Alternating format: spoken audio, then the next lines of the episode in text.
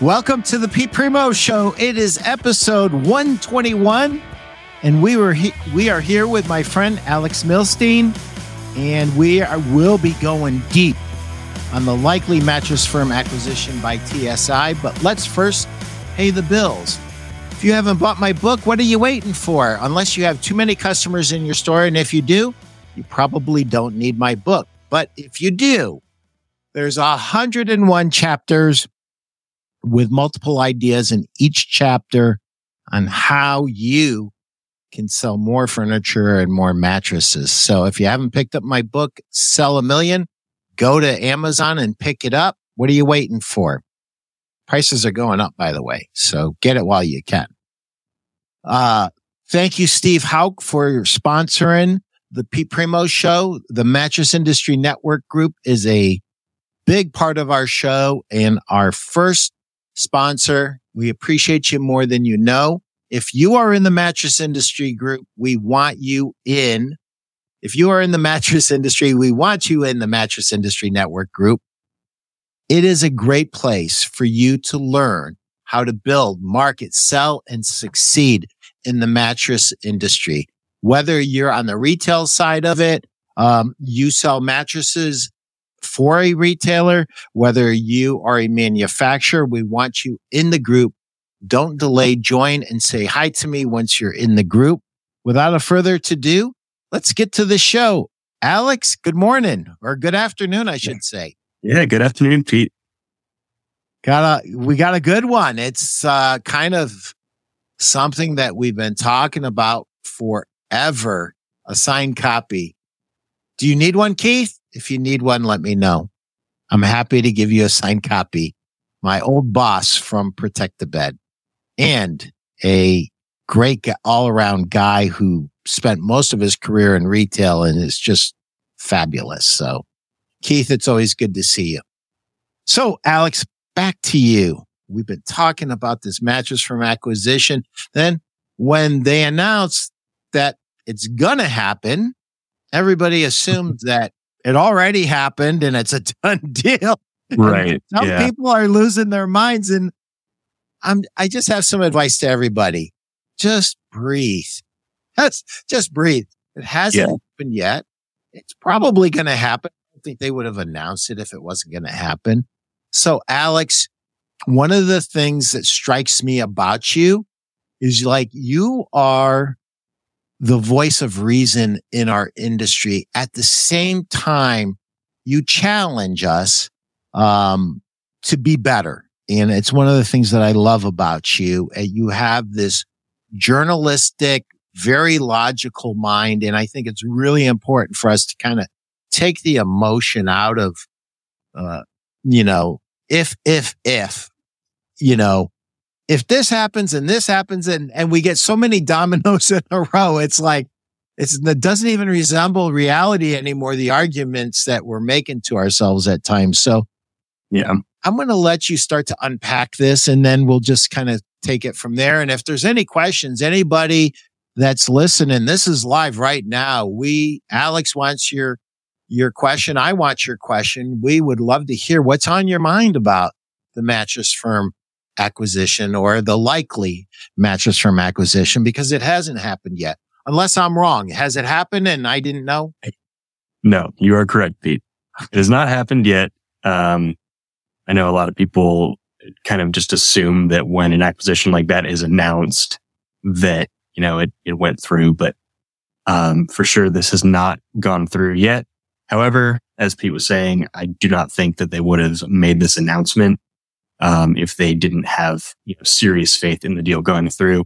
I know from listening in on the Tempur Sealy, um, earnings call the other week that they, um, you know, they had kind of been looking at this deal for seven years.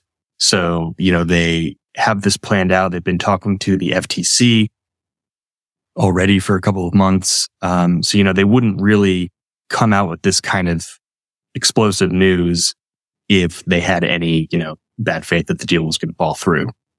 Uh, however, you know, I wrote in an article this morning and, uh, for Bedding News Now that this really is not you know, this isn't a doom and gloom situation. I think this is more of an opportunity situation.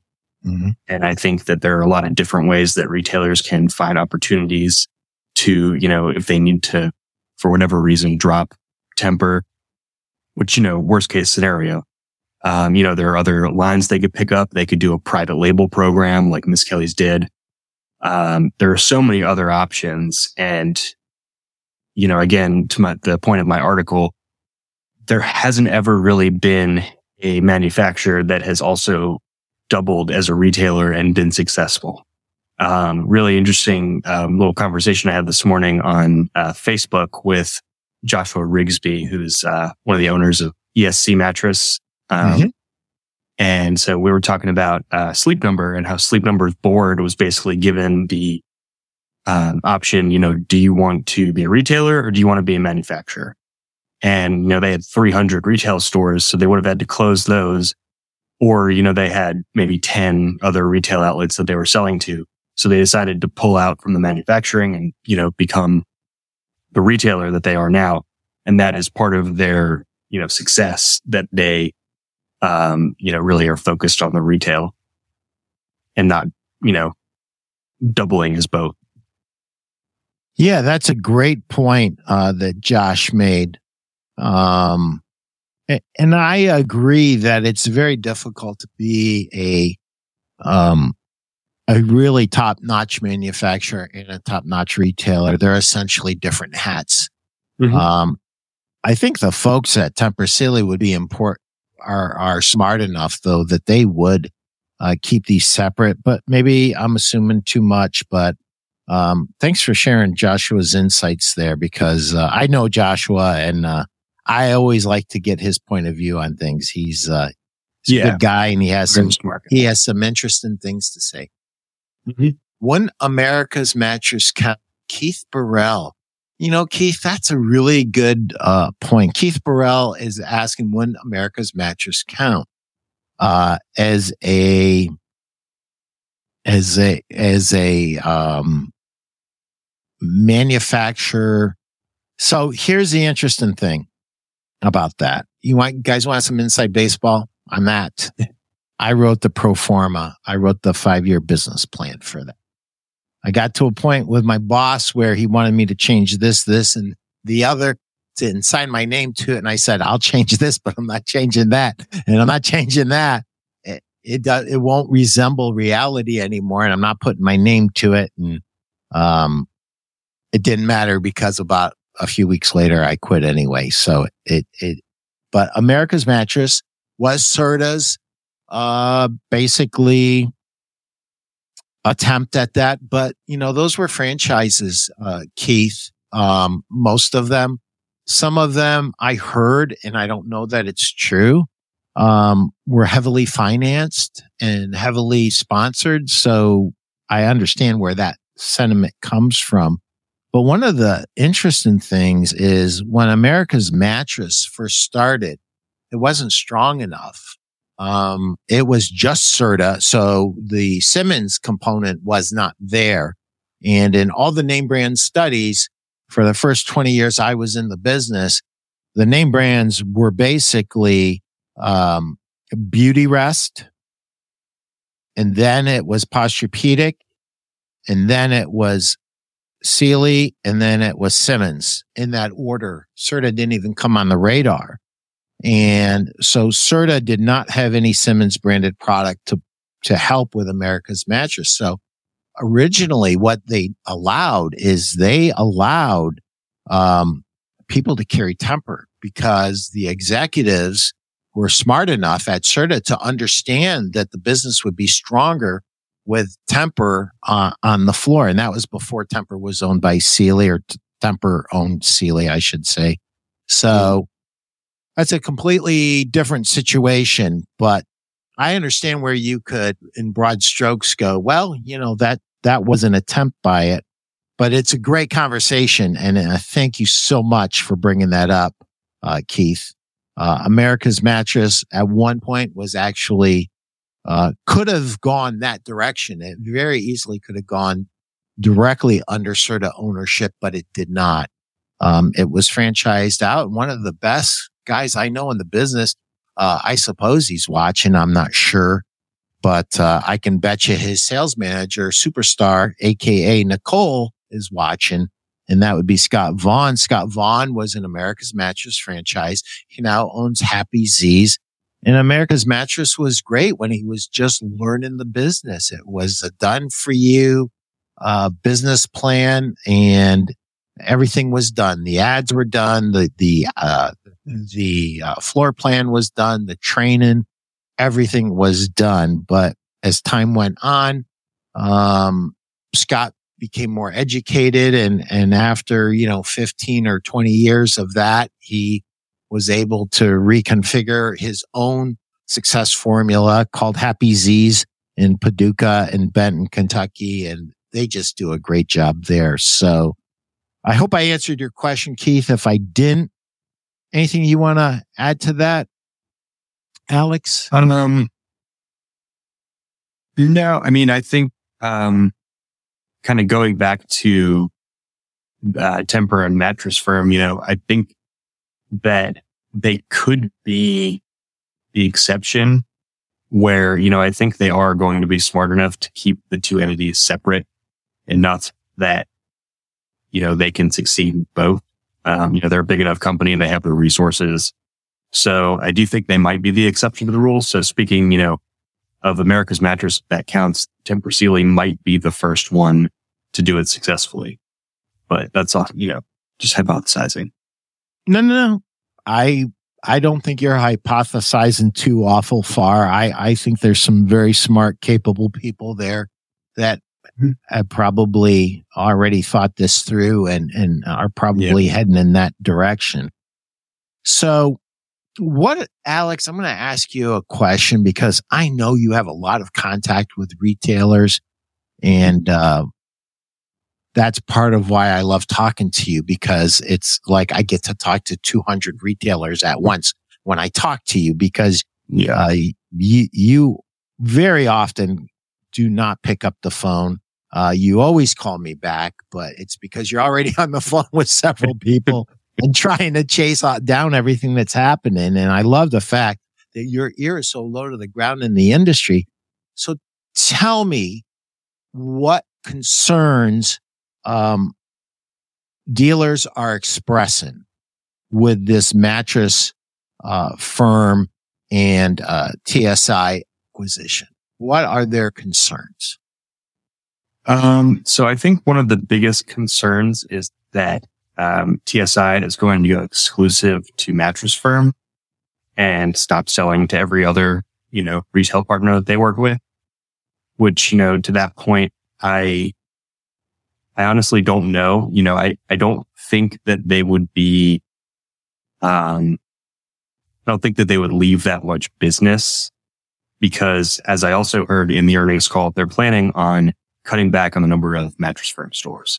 So I am hoping that they, you know, do something positive for the industry in terms of, um, sales and promotions and cut out some of that, um, I would say hurtful language, you know, that, that consumers think of mattress stores, you know, they, they go there when there's a sale and they look for the best deal and, you know, they're probably not getting the best mattress. I think that that hurts the industry to push that message to consumers. So hopefully, you know, they'll, they'll be able to clean up, clean up some of that messaging, which I've talked to a few people about. Um, and, you know, I think just one of the, one of the very real concerns is just the size of Tempur Sealy and the size of mattress firm. And, you know, it's, it seems like a deal to end all deals, but I don't, it's really going to be that terrible in the long run. I think they're going to run it smart, smartly and, you know, really consider the rest of the industry because if they make a bad move, I mean, there's, you know, there's still lawsuits that can come up. So they don't want to, you know, just push the deal through and then you know, become bad guy. I think they want to stay on the good side of the rest of the industry. So I don't think they're going to make any drastic moves that hurt retailers. Have you talked to any uh, retailers or executives for that matter, or, or anyone in the industry with any thoughts of, of, of looking to the recent past when mattress firm acquired sleep outfitters, for instance, and mm-hmm. what they did, how they behaved, and are there lessons there that would potentially apply to what's about to happen? You know, um, not that specific deal for sure, but I have talked to, a few people about, you know, just in the past when manufacturers have, um, you know, gotten into the retail game, you know, it, it really just hasn't worked out for anybody, as we were saying. Um, you know, everybody kind of realized that they needed to go one way or the other. And I think there's a pretty obvious reason for that. You know, you're, you're competing against the stores that you want to be selling through and so you, you know, you could lose business that way. Um, but yeah, you know, uh, I can't think of any other ones specifically, but I think, you know, with all of the acquisitions and mergers of mattress firm has gone under in the last, you know, 20 years. Um, you know, I think the lesson is that you, you need to separate, you know, you need to, to figure out what you really need to do with with each thing and you shouldn't, you know, cut corners. And, um, I think Tempur is actually going to be smart about that. You know, they have been talking about, um, you know, moving products straight from their factories to mattress firm stores and how much, you know, easier that can be for them. And so, you know, I think they've really thought this out. I don't think that this is something where, you know, you would ask the CEO a question and he would stumble on his words. Um, I think they really know what they want to do. Um, you know, he, the CEO, Scott Green, um, said that, you know, this really was seven years in the making. They have wanted to do this for seven years. And I think that, you know, that shows that they really thought through during that time to be able to finally pull the trigger and say, Hey, we're going to, we're going to acquire them. Yep. So the, the lessons there's three lessons with the Sleep Outfitter merger that I've been privy to through um, through retailers that I respect, and uh, they kept a close eye on that because it affected them. Um, they didn't close any retailers, so this thing that TSI could potentially close retailers, maybe uh, but I wouldn't think they would close any strong TSI retailers. If right. if if you've agreed to put uh, eight to ten SKUs on the floor of Tempur, and you've been um, whittling away the two SKUs after this acquisition, and they've been putting up with it, don't be surprised if you get dropped. Um, I'm talking to store owners now. Um, but they didn't close any retailers. And what they actually did is they closed the actual footprint. Uh, they, they made the footprint of Sleep Outfitters smaller. Uh, they closed a, a, significant amount of stores. I think it was 20 to 30% of all the stores were actually closed. They just weren't performing and they made good business decisions. The other thing that I've kind of heard is this concern about them making special product or not being able to compete on price. Uh, when they took Sleep Outfitters over, there was no special product at Sleep Outfitters. There still isn't to this day that I know of. And there's no special pricing. Uh, that, that retailer is not going out there with, uh, any lower pricing than when Kim owned it. Um, as a matter of fact, if anything, I would point back to your one of your original comments, Alex. Um, when Kim, who I have a lot of respect for, who built Sleep Outfitters into a powerhouse, um, when she owned it, they were much more loosey goosey with their retail price. And if it was getting to the end of the month and they needed sales, they, they were cutting below map. It was pretty apparent from lots. Now, whether that was sanctioned by don't send me a text or an email, Kim. I, I love you and I respect you and I respect everything you've done in our business and continue to do in our business as a consultant.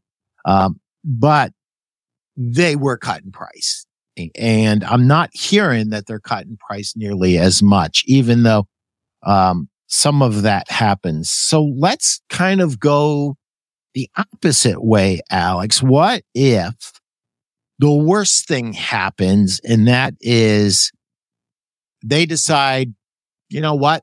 Here's a store. I'm not going to sell them anymore because it's just taking um, sales away from the mattress firm store. So let's just say, for the sake of this argument and doing a deep dive and just doing a deep dive justice, what would your recommendation be to that retailer? They get the cease and desist from TSI. Yeah, you're no longer a Tempur, Sealy and Stearns. Um, you know, what are their options at that point? You already mentioned one, but uh, I'll let I'll let you kind of dish on that a little bit. Yeah, well, you know, I think there are so many manufacturers in our industry. Um, you know, all it would really take is for another manufacturer to step in and, you know, either, like I said, kind of private label a mattress program with a retailer or, you know, explain how their mattress could fill that void. And so I think there's an opportunity manufacturers here to be really savvy in their presentation and marketing. And, you know, if that does start happening, they have market share that they can pick up. And if they, you know, really care about that market share, it's going to help the retailer who they are selling to uh, also sell. And so it really is a symbiotic relationship that will work for both of them. I think that's, you know, one good option. Um, you know, but I also think that if Tempur Sealy becomes synonymous with mattress firm, the brand image is going to change. And I don't know that you know, the upcoming generation, like Generation Z and, you know, millennials now, I don't know that they particularly care about brand name as much, especially when they can, you know, either just order it online or, you know, they can go in and actually feel it and say, oh, you know, this is a, you know, this is a diamond mattress. I've never heard of diamond before, but it's a really great mattress. And, you know, I want this one. So, you know, I think there's definitely an opportunity to be had here. It's all about, you know, looking on the, the bright side of things. You know, you can sit in the, the gloom of, you know, the largest manufacturer buying the largest retailer, but that's not going to get you anywhere when it really comes down to it. And so one great example is I talked to Keith Moneymaker at Sweet Dreams mattress, uh, furniture and mattress. And, uh, you know, he has this really great program called Dreams for All where he donates uh, used mattresses to people, you know, who need them. And it's one of the great marketing, um, charitable marketing, you know, programs that they do with the store. And he's also now scaling it so that other retailers can kind of adopt the program and do the same thing. And it really helps, you know, your local community. It's not, you know, you're not sending these mattresses overseas. You're sending them to the people in your community who need them um, and it's a good way to both help your community raise some awareness, um, and also, you know, promote your store. So it hits kind of three, three central, uh, check marks. Yeah. Yeah. I'm, I'm glad you brought that up because this link to your local community is one of the most important parts of being a retailer. Um, attaching yourself to that community continuously saying thank you and doing things that are important to the, to the community for the community as a way of just saying thank you, um, and keeping your name out there is just invaluable. Um, one of the questions that I ask retailers, and I asked this to a top 100, I said, who is the name brand? Are they the name brand or are you the name brand? Right. If you've been around for 50 years or 100 years and you're a third or a fifth generation family owned business, you're the name brand. You always right. have been. Yeah. This is just a wake up call, right? You're the yeah, name brand. Exactly. And, mm-hmm. you know, I loved what you said, Alex, about viewing this positively or negatively, because I think it's a great opportunity to improve yourself as a retailer. I think that you need to look at your displays, what the customer sees when they walk into your store, uh, look at your advertising message to see if you've kind of kept up with it. And are you really talking about meaningful change and outcomes for your customer? Will they get a better night's sleep if they buy from you? And will they wake up happy and pain free to uh, steal a phrase from uh, Jeff Chinakovo from Gardner's Mattress? Um, if you are helping your customers wake up pain free and happy, and you are not using testimonials and five star online reviews um, in your marketing and modeling that, you're missing a huge opportunity. If you're doing a great job, you need to get credit for that. And then, you know, what these different brands do, the, the pieces on the board that kind of move, um, you know, I, I, I've heard of absolute horror stories at retail. Um, where manufacturers have done some things that they shouldn't do. And you would think, Oh my Lord, all hope is lost. Guess what? Almost every time it turns out for the good. So I don't want anyone losing any sleep over what you believe the ramifications might be. One of the things that I've heard a lot, Alex, is this. Well, you know, they're going to drop SSB and it'll be all Stearns and all Sealy and, um, and all Tempur. And then they won't need us as much.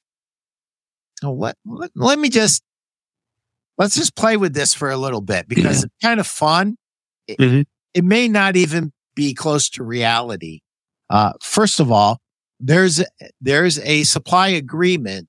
There's an agreement and I don't know how much time is left on the SSB agreement. And I don't know when this transaction is actually happening.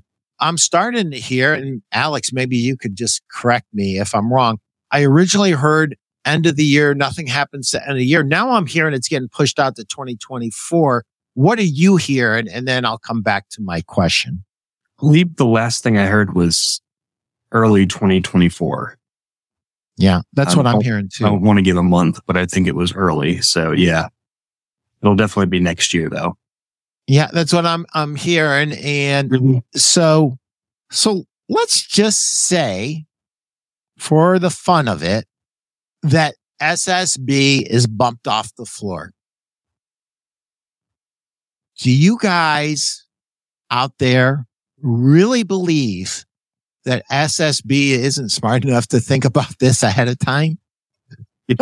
I mean, they're not. I one one of my biggest things that I have been I've been saying this for almost all 41 years. I think it took me a few years to get my feet wet, but from my fourth year on, I've been saying this.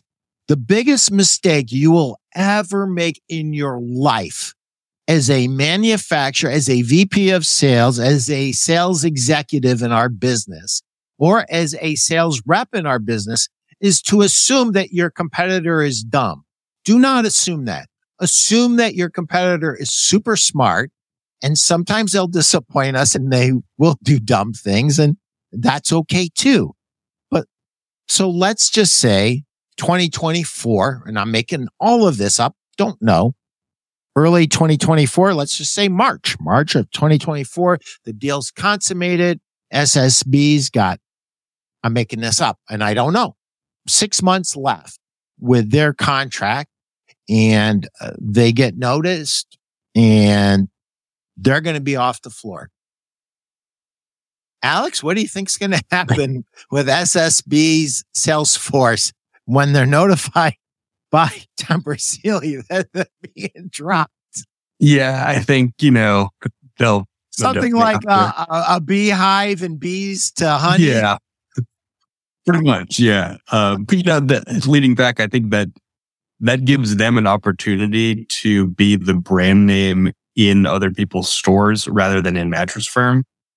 So if they wanted to really aggressively push that message, um, and if they could get the, you know, amount of retailers that it would take to make that successful, they could have a really big opportunity there.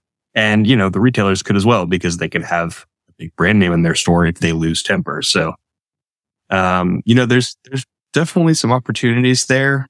Uh, but that's a, that would be a very interesting situation. And, yeah, you know, I, I, I think that, um, there's an old saying, there's no situation that you can't sell your way out of if you can mm-hmm. sell. Yeah. And I Yeah. think that the talent that's at SSB will find a way to rise to the occasion and, and they're not going to sit there and, and I, I, going back to what you originally said, Alex, change brings opportunity, right? And Yep. so you feel bad because you own a store and Tempur was an important part of your store. And let's just say, and I really don't think this is going to happen in very many cases at all. Tempur drops you, they drop you, and now who's walking through the door? SSB. And what are they doing? Giving you the deal of a lifetime, maybe giving you a deal that was twice as good as the deal that you had with Tempur. And mm-hmm. you look up to the sky and you say, Lord, thank you. I always knew I was your favorite. So understand, please, that and the more change that there is, the more opportunity there is. And don't sleep on the power of a private label, especially for companies that have been, you know, in business longer than 40 years. If you've been in business longer than 40 years and you're second or third generation, you are the name brand, whether you acknowledge that or not. And no matter how important you think these name brands are, you're the most important name brand. And, and I'm going to say this to you. Don't you wish that 10 years ago, if this happens and Tempur Sealy dropped you, wouldn't you wish that you had private labeled your mattresses 10 years prior? The answer would be yes. So now you're getting a little kick in the fanny by the universe to go ahead and private label now. And it might be the best thing in another 10 years. You look back and you go, that, that right there, that was my turning point. I should have private labeled 10 years ago. I didn't do it. I got forced into doing it against my will. And it turned out to be one of the best things I've ever done. Sorry, I got on my soapbox, Alex. it, it happens. Oh, That's a great point. It you got anything to add to that? No, I think Jumping up on my soapbox. I think you said it, Pete. That's great. Oh, Lord have mercy. Well, we are getting to that point in time where I actually read one of my chapters and one of the things that I really want everybody. Hey, Jeff Yeah. Janakovo, how do you like uh, my new Battlefield Alliance poster? Jeff, you and your team sent that to me. I am a card carrying member of uh, the mastermind. And uh, if you are serious about succeeding in life and in business, be with winners. This is a great little book. I've read this before, but I just got a brand new one from Jeff and his uh, and his his group, "The Law of Success" by Napoleon Hill. Hill. Do not sleep on that book. It might have been uh, written years and years ago, but boy, you could not read a better book. Thank you, Jeff. Thank you. I uh, I could not not join the group. So let me get back to what I was about to read. I lost my. I got so excited. I saw Jeff there, and I said, "Oh, five marketing laws." So, those of you who have your book at home, Nicole Superstar, aka Superstar, in Paducah, Kentucky, page fifty-one chapter 32, five marketing laws. And you're a marketer from way back, Alex. So I would love for you to put your marketing hat on with this. The following may sound a bit harsh, but they are fundamental human and marketing laws. Law number one, people are not interested in you or your product or your service. They're only interested in what you, your product, or your service can do for them. I know it's harsh. It's harsh. All they really care about is what you can do to make their lives easier, better, or more enjoyable. Be wake ups. If you are in the mattress business, you should focus on helping your customer wake up happy and pain free. Law number two, people don't buy what they need. They buy what they want. People don't want you to sell them a product. They want you to solve their problem. And this isn't in the book, but Jeffrey Gitomer's quote is just jumping at me right now. People hate to buy. People, people, uh, hate to be sold, but they love to buy. So when you are working with a customer and you find the right solution, they're going to buy it from you if it's the right thing for them. Law number three. It's up to you, the marketer of your business to align the emotional reasons why your product or service can solve the pains or fulfill the desires of your ideal target customer and get that message in front of them in the most effective way possible. And then number four, marketing is a process. It's not one and done. It's not an event. It never stops and only evolves and changes as dictated by the market. That's if you're a smart marketer. You pay attention and you make the changes. And law number five, good effective marketing starts with you. What say you, Alex? What say you? Well, I think there's a lot to unpack there, but I think one of the central kind of themes is, you know, the mattress industry has a very unique approach to marketing. And that's because they can sell sleep instead of the mattress. So, you know, to a lot of those points, it's really about selling the idea that they're going to get better sleep because of, you know, XYZ. It's not look at this product and, you know, look how beautiful this product is and how many, you know, gadgets and whistles it has. It's, it's about sleep. And, you know, they, again, they don't want to be sold. They want something that will solve their problem. And so there's a really, um, really cool, you know, way that the sleep industry does that. And I think there's different ways for manufacturers and retailers. You know, they both kind of have to do that. Retailers have to talk to consumer, but manufacturers have to talk to the retailer in a way that they can relay that information to the end consumer, you know? So, um, yeah, I think, I think it's pretty interesting. And there's a really cool opportunity in this industry to kind of go wild with your marketing. You know, it's, it's not the furniture industry. It's not a stuffy, you know, industry filled with old men. It's, it's really a marketing centric industry focused on sleep and we should all use that. 100%. Couldn't agree more. Steve yeah. Hauk. Hey, my Steve. man. Good morning, gentlemen. Good morning, Steve. What say you about all this mattress firm acquisition stuff? I thought we were going to have a TSI roast, LOL. Steve, what say you? I, I, so just broad strokes before you get there.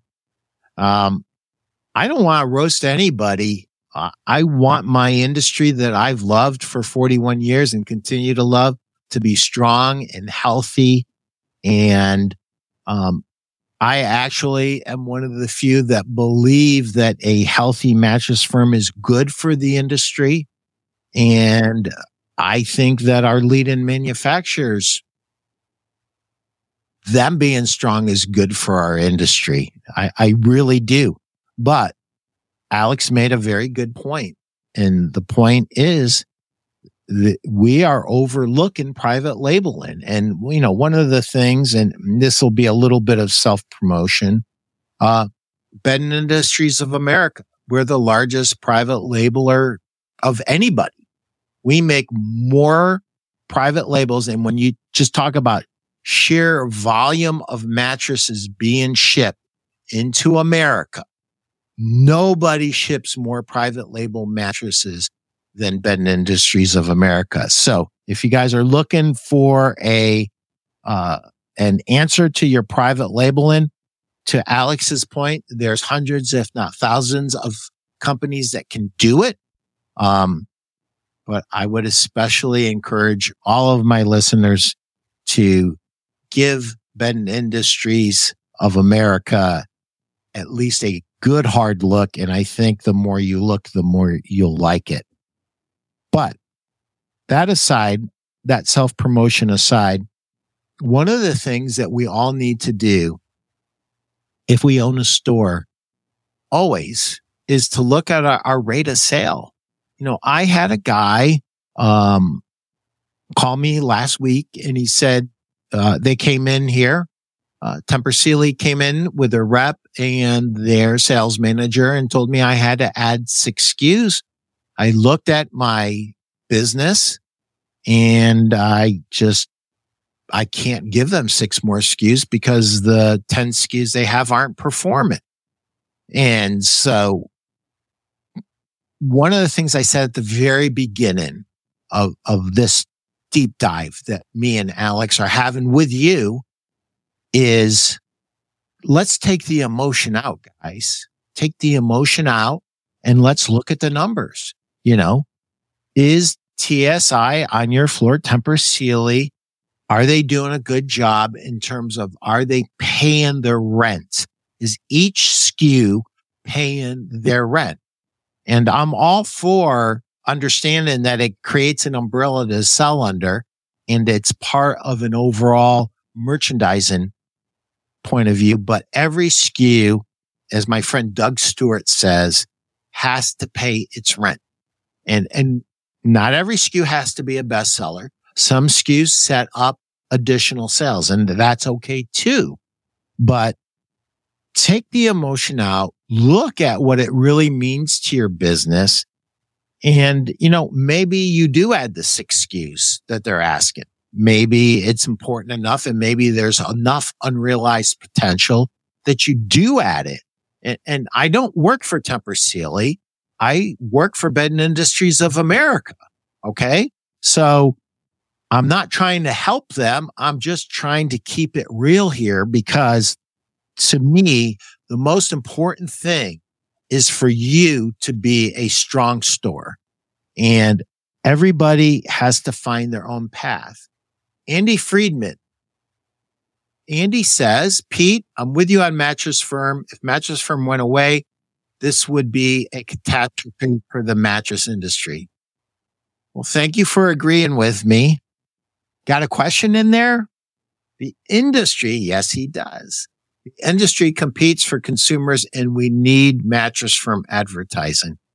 Yeah. You know, that's a great point that Andy made there, Alex. Yeah, definitely. Uh, let's see what Steve Hauk has to say. Steve says mattress firm will always be a competitor of mine.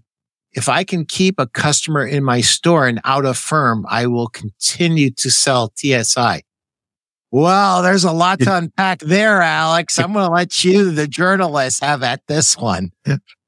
I think, you know, it's, that's understandable. Um, but, you know, kind of back to Andy's point, the advertising that Mattress Firm does for the industry, the awareness that they bring to mattresses and, and now, you know, more sleep, they're, they've recently kind of changed their messaging. They've tried to change their messaging from, you know, sales, sales, sale to here's, you know, how we're trying to help you and here's why sleep is important. Um, but you know, they, they, it's good to have competition. Let's say that. Um, you know, if you don't have competition, it's not everyone is just going to come to your store like you might might think. So I think that the competition is good. I think that it also keeps people on their toes. It keeps them um, thinking about new ideas. And so, you know, I can see why it would be, you know, why Steve, you might have some, some anger toward mattress firm or, or, um, you know, whatever. But I think in the end, competition is good. And Steve, I know that you're a smart guy, so you can definitely outsmart mattress firm. Well, and not only that. So here's here's my little pep talk to every mattress store owner out there. 90% of you guys could just flat out outsell the employees at mattress firm. Now, I'm not saying mattress firm doesn't have some talent there because they did, but there was a point in time where the very best and brightest of all the sales pros were at mattress firm. There, there was a point in time and it wasn't that long ago. It was 10, 12 years ago, 15 years ago, where mattress firm did such an incredible job of recruiting people. Uh, one of my best friends who's out of the industry, Brian Pancos, who always listens to the show, he was recruited by mattress firm at his college. So, hmm. Chris, I know this is going to upset you, but he's a Spartan. I, I know you're a Wolverine, but my friend Brian is a Spartan and he was recruited on, uh, on their campus. And you know, uh, Brian was one of the smartest and most gifted guys I've ever met in the mattress industry. Really, really top notch, uh, sales pro. So I agree that competition is good, but I also think that you guys have to give yourself credit for, you know, there's, there's a, a lot, a lot of the guys that are in the, uh, mattress network group are mattress firm guys in their heyday and they were extraordinarily well trained. I mean, mm. factory visits, the whole nine yards. And uh, they have become great store owners in their own right. And at the end of the day, when your customers are deciding who they're going to buy from, they're going to buy from whoever they, they're most connected to. And if your ability as a salesperson is greater, and they feel more connected to you and they believe that you care about them as a human being and that you are going to do the right thing for them, then you win. And so I think that talent does win in the end. I'm sorry. Yeah, i think that's an interesting here. point, Pete. Um, you know, so think about kind of the disconnect between mattress firms marketing and their in-store experience. So you see their marketing it is top of the line. It's, you know, beautiful imagery, famous, you know, actors and actresses. It's, you know, they go all out for it. Uh, but then you go into the store and, you know, there's a 25 year old who could care less about how you sleep at night, who just wants to, you know, sell the, the best, the most expensive mattress that they have so that he makes the most commission, right? So so you, the experience that you get when you walk in is not what you see in the commercials. But if there's a local store that, you know, runs a TV advertisement or even just a, a web advertisement and they, you know, can bring someone in the store and then once they're in there, show them that they actually care. That is what is going to, you know, build a loyal customer and possibly build your ticket higher if they really do trust you and you can, you know, find them a sleep solution that works. Um, so I think that's pretty interesting to to think about the disconnect between the marketing and the the in store and how retailers can capitalize on that. Wow, Alex, uh, you just brought up so- solid gold. I I know uh, Jeff popped his head in here, and Jeff, if you're still there, you can jump in on this because I know this is who Gardner's mattress is fundamentally. Um, delivering a better and a different experience to the customer is what Jeff and Ben are all about at Gardner's Mattress and More. How do we provide an experience that is completely different than any other mattress store they'll ever walk in? And not only just different for different sake, but better and helps them get the outcome of getting a better night's sleep and the benefits that are associated with that, waking up happy and pain free. That is the secret bullet. I've always talked about this disconnect for years and years. I've been talking about it. When you have a marketing message out there and then the experience in store does not dovetail into that, there's a problem. And what happens with your customer, what's going off in her head, and I mean her because 90% of the time it's her.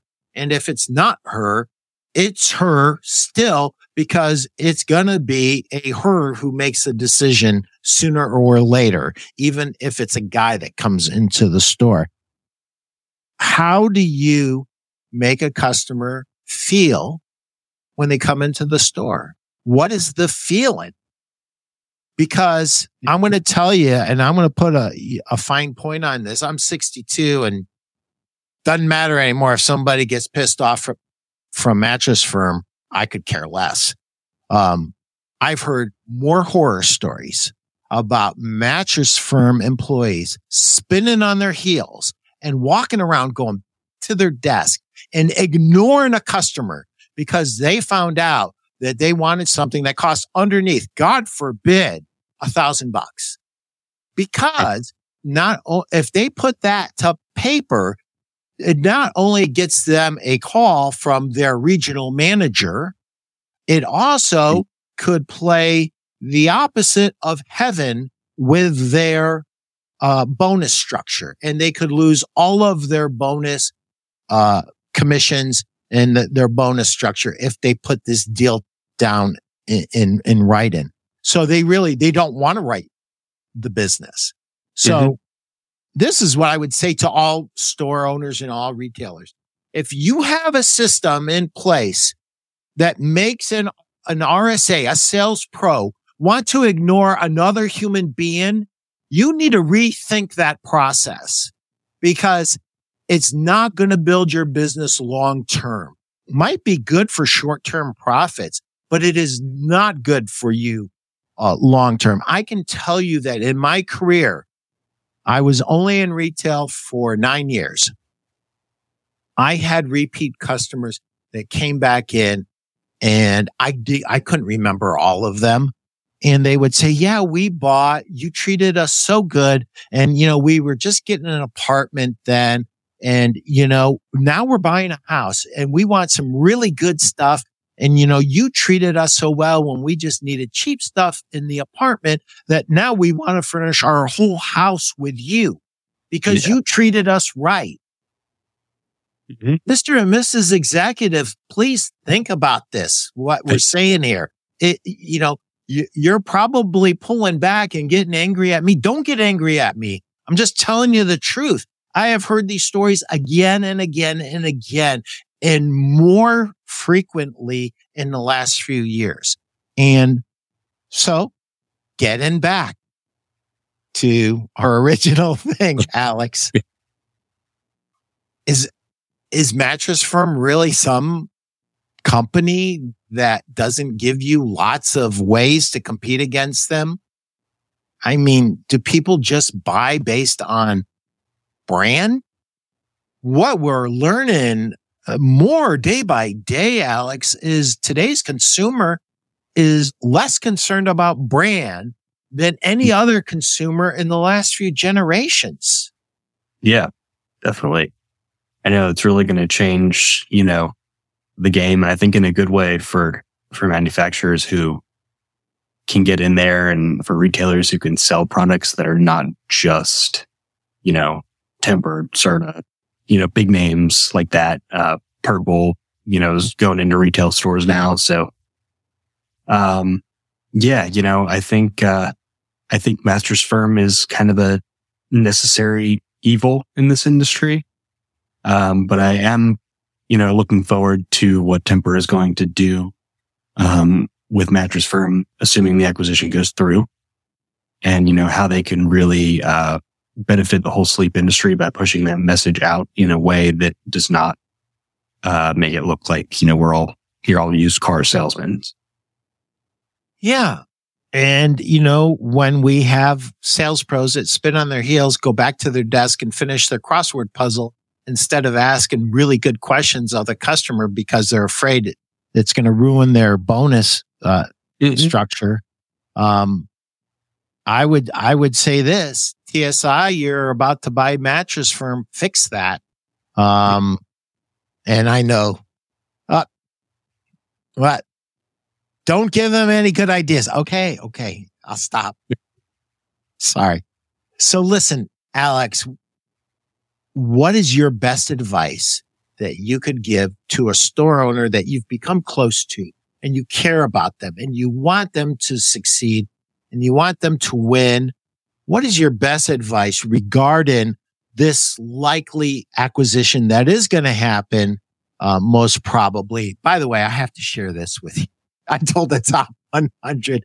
I said, it's likely to happen, but it's not hundred percent. He goes, Pete, it's, it's 99%. and yeah. said, you know what? You're probably right, but let's just look at what the options are. And we did a deep dive on options. And, and Alex, to your point, and I'm glad you brought this up. One of the options that we talked about was private labeling and who's the brand. We had the discussion about who yeah. is the brand. And yeah. this is a retailer that's over 50 years old and third or fourth generation family owned business, fabulous business. And they should have private labeled 20 years ago. But yeah. what's your best yeah. advice, Alex, to uh, a, a store owner who's maybe perhaps a little worried about this or a little concerned about what's going to probably take place in 2024? Yeah. Um, I think my advice in general is really, um, you know, don't feel like it's a, um, little guy pitted against a big guy. Look at your own market, stay in tune with your community, uh, do local advertising. There are so many ways that smaller companies can compete with bigger companies. Uh, even though, you know, these bigger ones have more resources and money and all of that. Um, but you really just have to kind of look inward and look at your own market and focus on yourself. Don't think too hard about, you know, what is this going to mean, especially because it's not happening for another, you know, six or seven months. So, um, yeah, I'd say just focus on yourself and, you know, focus on your business. I, I think that's great advice. Focus on yourself, focus on your community, have an inward focus. And I'm going to add one thing to that. Don't borrow trouble from other people. Uh, your friend in California might have got closed by TSI you don't know what all the factors are that that doesn't mean you're going to be closed. Don't, don't jump off of a bridge if you don't have to. I, I, yeah. I, know that some people are bristling at that because everybody seems to be real eager to, to, to make moves now. But I would say evaluate the numbers and really make moves that make sense for you and please don't borrow other people's problems. But I agree a thousand percent with, with Alex. There's options. Private labeling is a great solution and it's an opportunity to improve yourself and really focus on your customer experience because you always, no matter what you do, wherever your store is, it doesn't matter what state or city you're in. You always want to bring your customer to a place where you're strong, your service, your store, your brands are strong and your competition is weak. And usually when that happens, it is the right thing for the customer. And always every bit of advice that we always give you, focus, focus, focus on your customer. Give them the best experience possible and you will win. Alex, thank you so much, man. Great mm-hmm. advice and really great intel. Um, the fact that you were on that call, um, with, uh, Tempur was very, very revealing. And, uh, yes. Yeah. Anybody yeah, that watched this, watch it over and over again because I started off with a blank piece of paper and ended up with like 50 things here. I started writing different colors. Uh, so thank you so much, Alex. Thank yeah, you, Chris, for. Pro- producing another great show. Thank you, Jeff Janakovo, for letting me join the Battlefield um, Alliance. And I will see all of you guys on the battlefield. Have a great day and sell a million.